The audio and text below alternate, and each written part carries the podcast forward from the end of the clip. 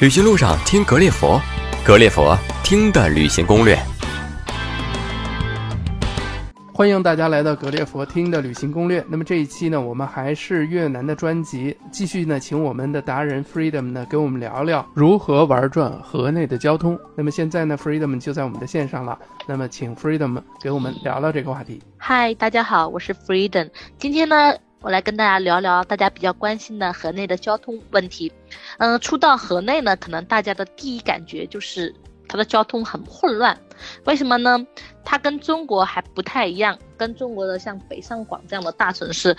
嗯，不太一样。因为呢，它当地呢没有像我们有城铁啊、地铁啊这样比较现代化的交通工具，而当地老百姓呢，主要呢采用的就是呃摩托车这样的一个出行的方式。街上呢到处都是川流不息的摩托车，他们一家人，比如说三个四个，可能都骑在一辆的摩托车上，还有一些的呃小车啊、摩托车啊，所以大家过马路的时候都得呃必须要小心一点，然后眼睛一定要放利一点。然后呢，接着我们要说一下呢，就是从机场。如何快速的进入到自己的酒店？嗯，第一种方式呢，就是他当地会有一种 shuttle bus，就是当地的大巴车可以到酒店。但是呢，这个大巴呢，由于语言不太通，而且越南人很多人英语也不是特别好，加上它的标识牌全部都是越南语的，呃，中间可能还要倒车。虽然说价格比较便宜，大概可能一两美金，但是呢，你花费的时间和精力比较长，可能从河内那个。机场到市区大概四十五公里，可能花上两三个小时去转大巴，所以呢，我不建议大家采用这样的乘车的方式。那最常用的方式呢，就是呃 taxi，就是打出租车。呃，越南的出租车呢有很多的公司，像美林出租啊、河内出租啊，或者是机场的出租车。但是呢，一定要注意的是呢，越南的出租车呢会有一些假的出租。正规的出租车呢，主要呢是绿白相间的，然后呢，在出租车的顶部呢会写着三八三八开头的电话号码，像比如说美林呢是三八六幺六幺六幺，和河内出租呢写着是三八五三五三五三，然后正常的价位呢大概是起步价呢三到五块，然后呢每一公里呢大概是三块钱左右，呃，那个越南的出租车呢有五座的。而且呢，还跟中国的不太一样，还有一种七座的车。但是呢，两种车呢，价位呢相差不会很大，就是七座的车呢会稍微略高一点。但是如果说你一家，比如说四个、五个人的话呢，可以选择七座的车，而且呢，七座的车呢坐着更加舒服和宽敞一点。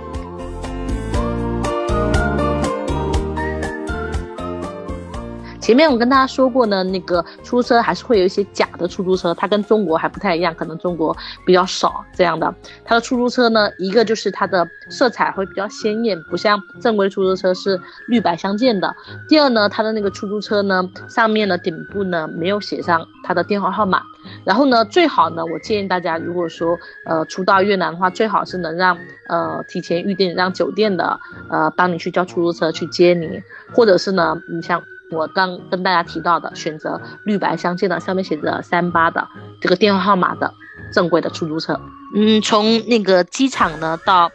市区呢，大概是四十五公里。然后呢，因为酒店不太一样嘛，所以大概需要四十到六十分钟。价格呢，一般来折合人民币呢是一百到一百五十块钱。呃，这个就是大家从机场呢进入市区的一个主要的交通方式。我们已经从机场进入到了市区，然后大家接着呢比较关心的问题呢，就是在河内市区呢采用怎样的交通方式？我推荐呢大家有以下的四种交通方式。第一种呢就是公交车。嗯，越南的公交车呢，因为它都是语言上比较难懂，呃，基本上都是用越南语去报站呐，而且英文的标识的比较少。呃，虽然说呢价格比较便宜，但是呢比较的费时和费力，所以呢我不太推荐大家采用这样的交通方式。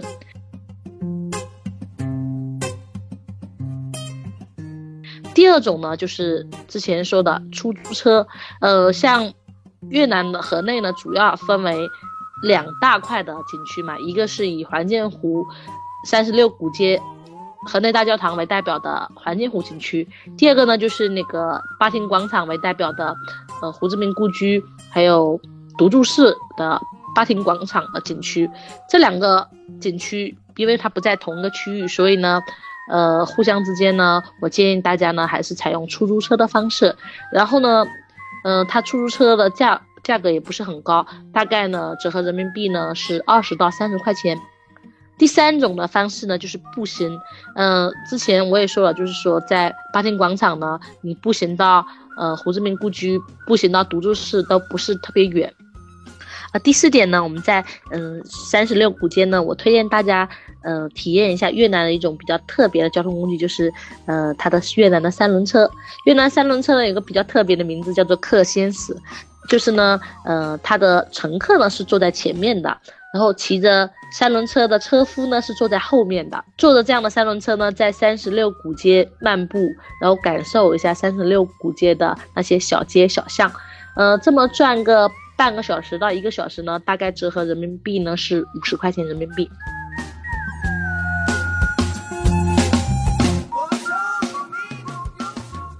说完了河内的市区的交通呢，呃，之前我跟大家推荐了像下龙湾呐、临平呐，大家想去的话，采用什么样的交通工具呢？嗯，越南在自助游上面呢是比较方便的，它当地有很多的大巴公司，呃，当地有那个 Open Bus。比如说比较有名的，像新咖啡，现在的改名叫做新 Tourist，基本上呢就可以乘坐这样的城市之间的大巴可以过去。然后呢，新咖啡的那个办公室呢会有直接可以买到那个去下龙湾或者去临平的大巴的票。然后嗯，大概一趟的话呢，人民币折合的话是五六十块钱吧。新 Tourist 的办公室呢，在河内有好几家，呃，在比较三横六古街附近就有一家，大家可以在那可以找到新 Tourist 的办公室。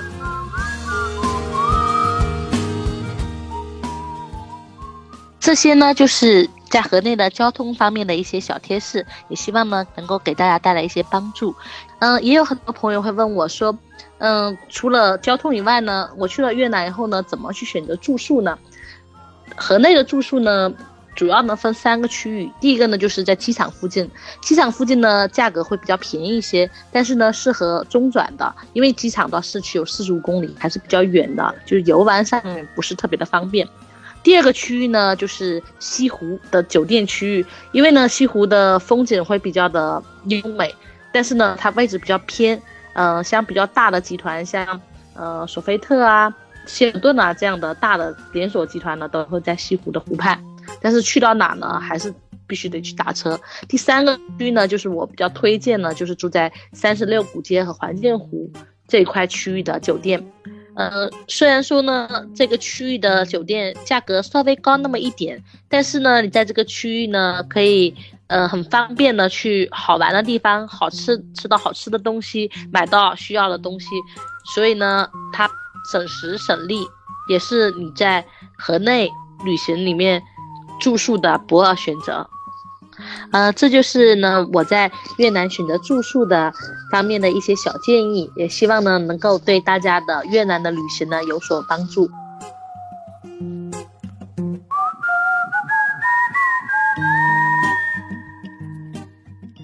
那谢谢 Freedom 啊，跟我们分享了关于这个呃越南美食以及呃住宿。这些地方的一些小的一些贴士，那希望呢，我们的这些小攻略、小建议呢，能够帮助大家更好的完成您越南方面的旅行。如果您没听过瘾，如果还想和我们的达人一对一的互动和交流的话呢，也欢迎您通过我们的微信号是听格列佛的全拼，然后输入达人的信息 freedom，那就可能获得他的联系方式，那么方便大家进一步的沟通和交流。再次感谢大家。关注格列佛听的旅行攻略，也谢谢 Freedom 接受我们的采访，谢谢大家。